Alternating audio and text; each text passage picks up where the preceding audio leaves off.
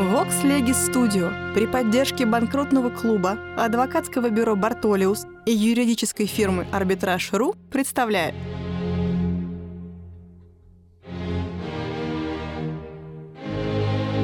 Габриэль Феликсович Шершеневич. Конкурсный процесс. Последствия объявления несостоятельности.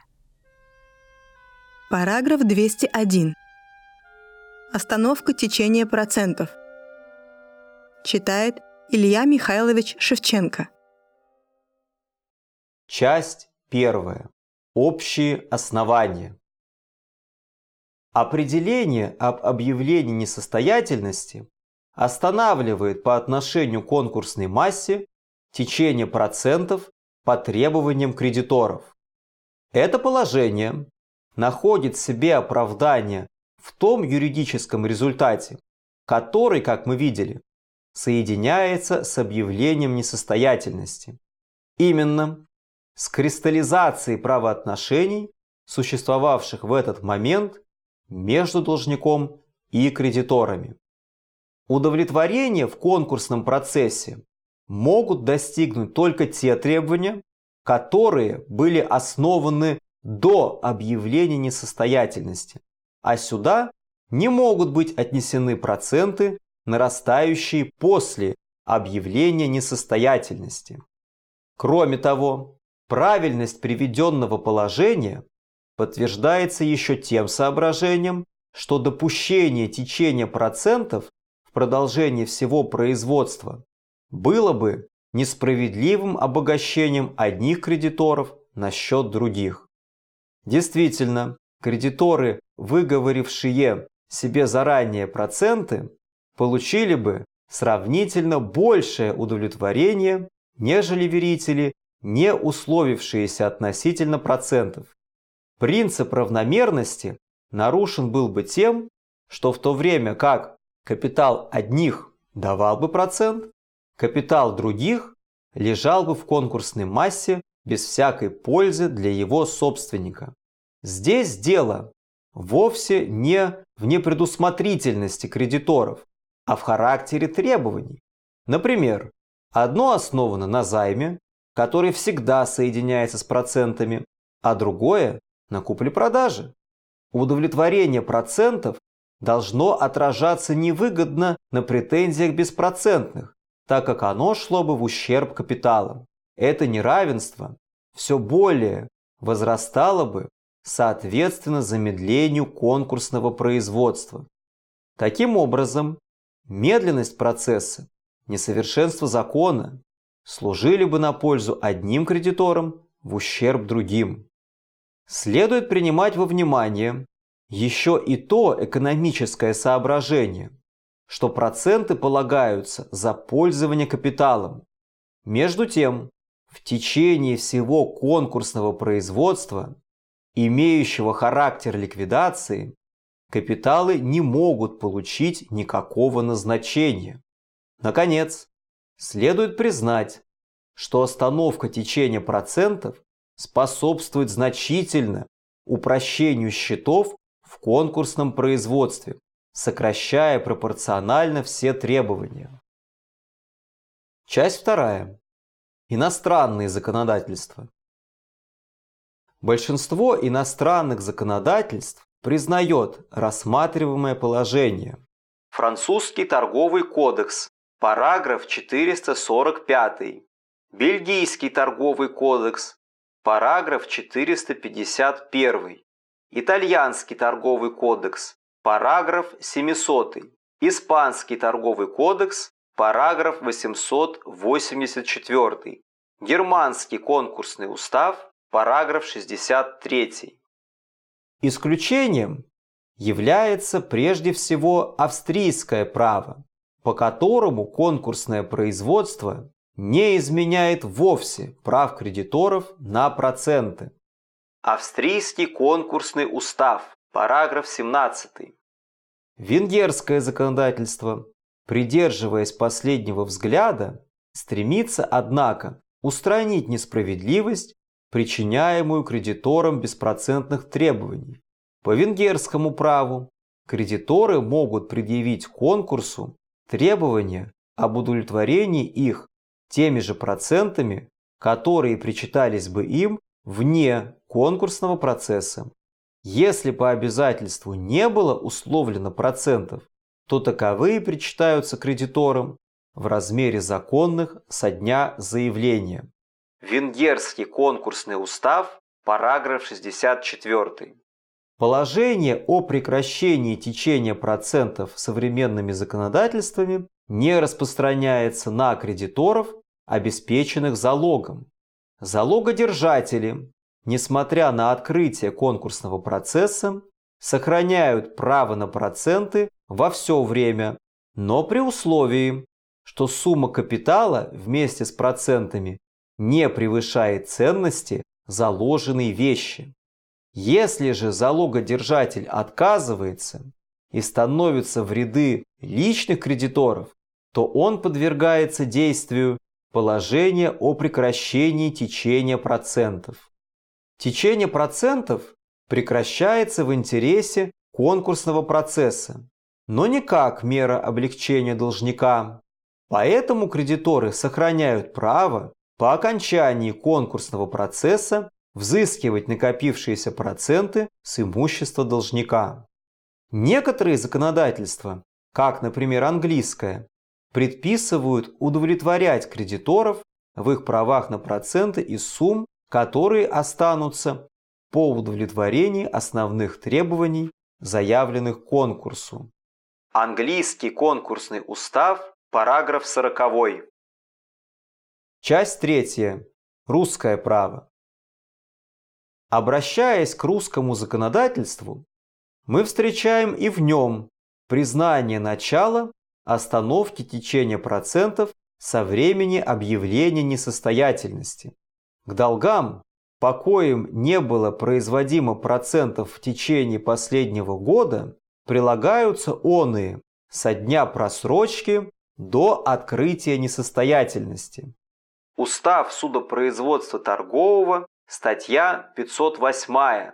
Подобное же постановление в статье 510, пункте 7, томе 16, части 2.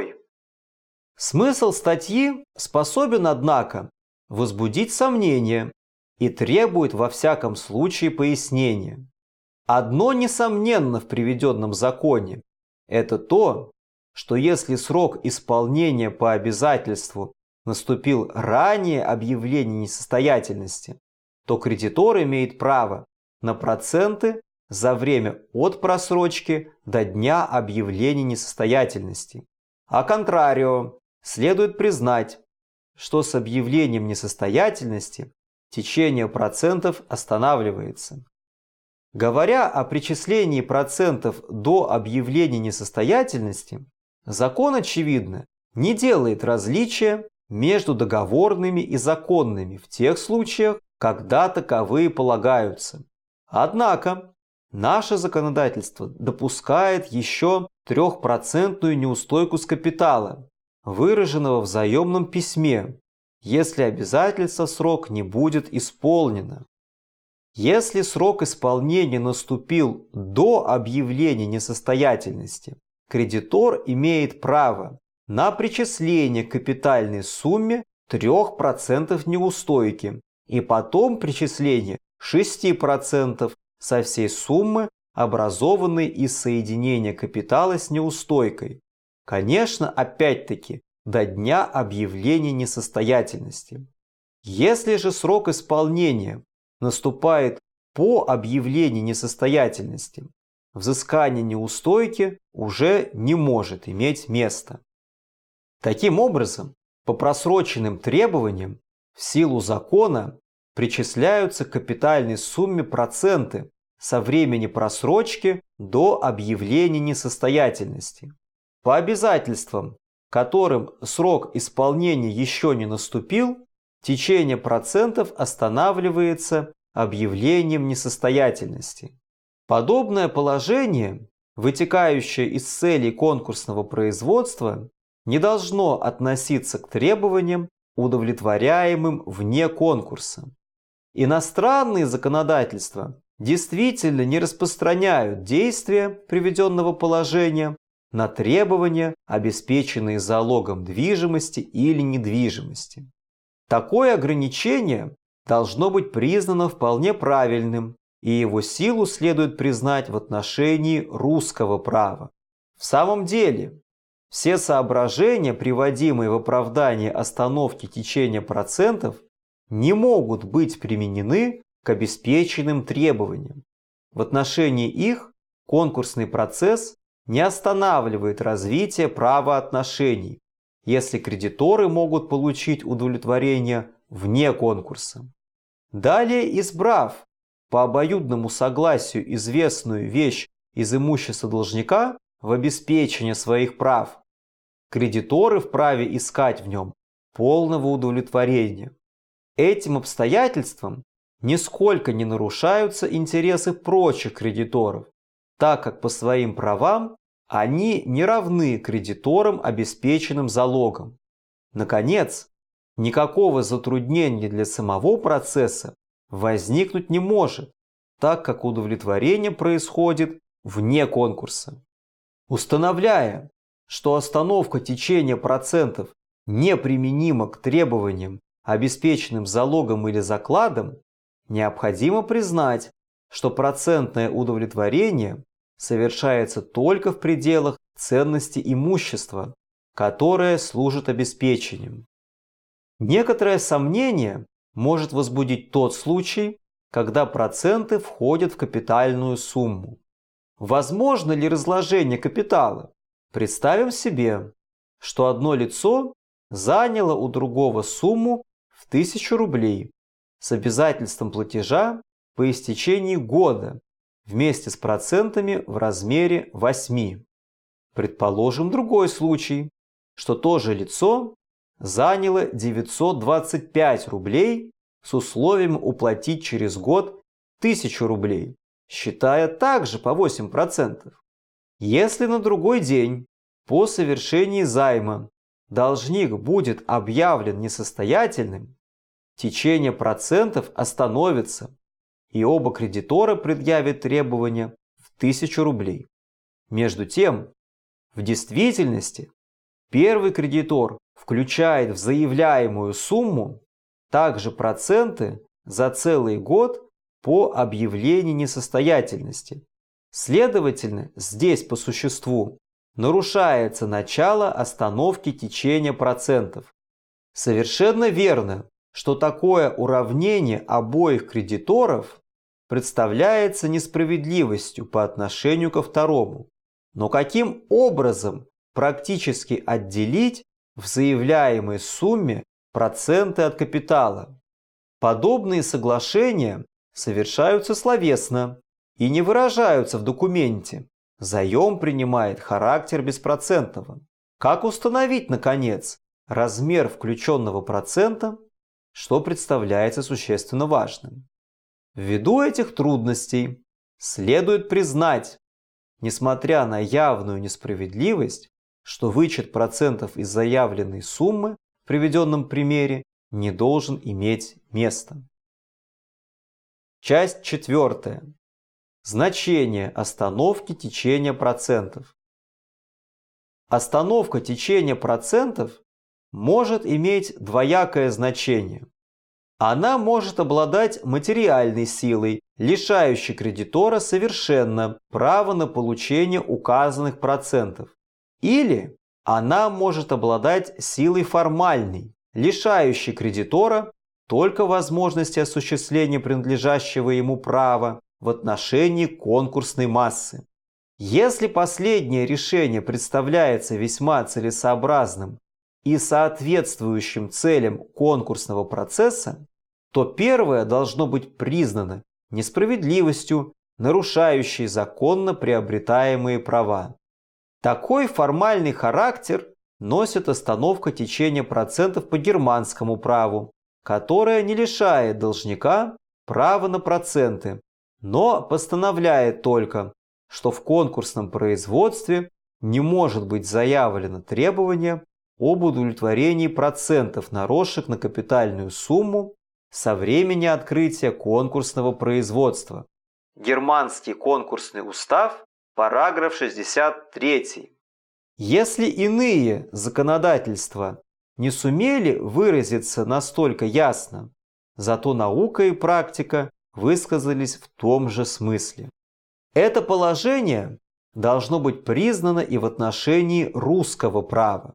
Ограничение общего порядка течения процентов допускается законом в интересах конкурсного процесса, а потому должно быть толкуемо ограничительно, в пределах необходимости и целесообразности.